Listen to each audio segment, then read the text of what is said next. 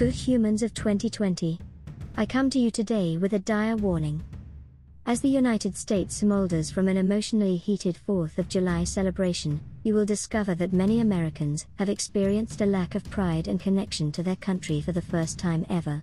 Unfortunately, this feeling of separation will only grow as the nation deals with its spiraling descent into social unrest and economic uncertainty. Its leadership will continue to pour gasoline on the fire of fear and racism in attempts to induce chaos to distract from its corruption.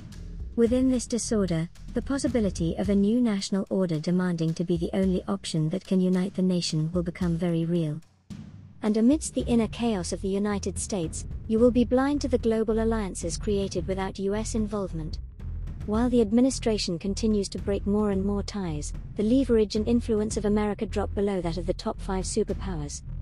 This is the beginning of the New World Order. But this can be avoided. You must learn to see farther ahead than you are comfortable with. For those privileged enough to defend a leader who provides a short term treasure, I warn you now of the disastrous future outcomes that will affect all life on Earth due to your short sightedness.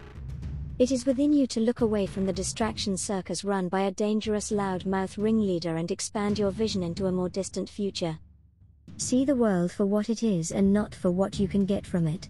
There is plenty to go around, and it will take all of us to lift each other up during the coming revolution.